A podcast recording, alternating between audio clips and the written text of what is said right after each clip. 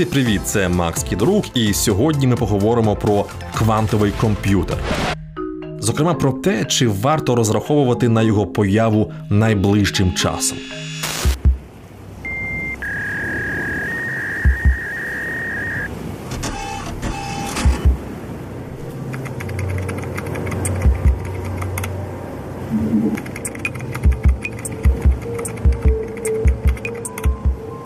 Я вже розповідав, що закон Мура на сьогодні більше не виконується. Ми давно не спостерігаємо подвоєння потужностей комп'ютерних мікросхем кожні півтора року. По суті, розробники апаратних засобів вперлися в стелю.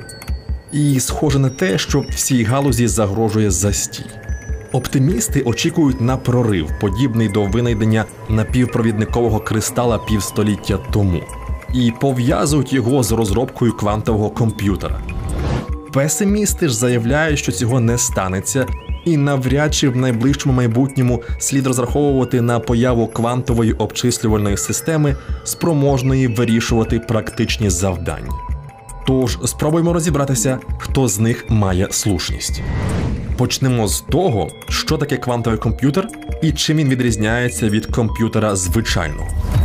Отже, квантовий комп'ютер – це обчислювальна машина, яка для обробки даних застосовує квантово-механічні ефекти.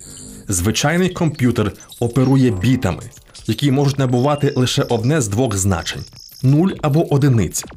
Тобто під час обчислень традиційні комп'ютери перекодовують усі величини у двійкову систему і далі працюють лише з нулями та одиницями. Квантовий комп'ютер натомість оперує кубітами – квантовими аналогами звичайного біта. І на відміну від звичайного біта, кубіт може бути як нулем чи одиницею, так і набувати будь-якого значення в проміжку між ними. Говорять, що кубіт перебуває в суперпозиції цих двох станів – нуль та одиниця. В чому перевага? Відповідно до математичного опису квантової механіки, взаємодія двох квантових об'єктів створює проміжні стани з інформацією про всі можливі шляхи розвитку цієї взаємодії. Знаю, знаю, для людей, які не надто цікавляться принципами квантової механіки, складно уявити, про що йдеться і на що це взагалі потрібно. Загалом ви маєте розуміти, що за правильного застосування квантовий комп'ютер значно переважатиме найкращі традиційні комп'ютери у швидкості та ефективності. Та оскільки ми досі не розробили жодної робочої моделі, а окремі експерти запевняють, що створення квантового комп'ютера є в принципі неможливим, отже є якісь проблеми.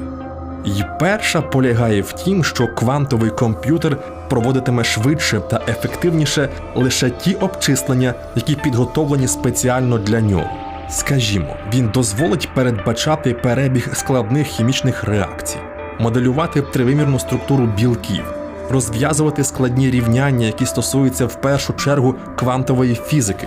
Проте його поява аж ніяк не означатиме, що традиційні методи обчислень відійдуть у небуття. Все ще залишатимуться завдання, які буде простіше вирішувати на класичних комп'ютерах. Друга проблема значно серйозніша.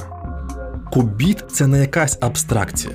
Він має бути реалізований фізично. Біт у традиційних комп'ютерах, по суті, являє собою перемикач. Коли струм тече, значення біту інтерпретують як одиницю. Якщо струму немає, біт дорівнює нулю. З кубітом усе набагато складніше. У квантовому комп'ютері недостатньо просто вмикати та вимикати струм.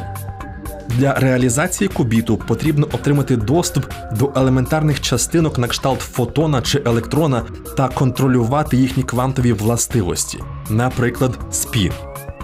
Так ось, фізичний кубіт украй нестабільний. Навіть найменша взаємодія з навколишнім середовищем призводить до його колапсу в один із двох дискретних станів – нуль або одиниця. Цей процес називається декогеренцією. Тобто всі операції з кубітами в обчислювальній машині необхідно провести до того, як квантова система сколапсує. Щоб уникнути декогеренції, використовують дорогі й громіздкі охолоджувальні камери, всередині яких підтримується температура лише трохи вище абсолютного нуля. Але навіть з їхньою допомогою максимальний час життя квантової системи, який вдалося досягти розробникам, украй незначний. Нинішній рекорд складає близько ста п'ятдесяти мікросекунд і належить двадцятикубітовому квантовому комп'ютеру ай бі ем к'ю двадцять Остін. Тобто такий пристрій має лише одну сьому мілісекунди на розрахунки, після чого видаватиме білий шум замість результатів обчислень. Сьогодні ай ті-гіганти на кшталт Google, ай бі ем, Microsoft та Intel сукупно виділяють мільярди доларів на розробку квантових комп'ютерів. Їм вдалося створити прототипи з кількох десятків кубітів. Утім, для вирішення практичних задач квантові комп'ютери мають містити сотні та тисячі кубітів. А що більшою є квантова система, то більше з нею проблем. В осяжному майбутньому неможливість підтримувати когерентність достатньо довго для проведення квантових обчислень залишатиметься головною перешкодою на шляху до створення функціонального квантового комп'ютера. І якщо проблему стабільності кубітів не вдасться вирішити, а я особисто не бачу способів подолати властиву квантовим системам крихкість, нового прориву не станеться. Практичної користі від квантових комп'ютерів не буде ніякої, і на цифрову галузь чекатиме тривалий застій.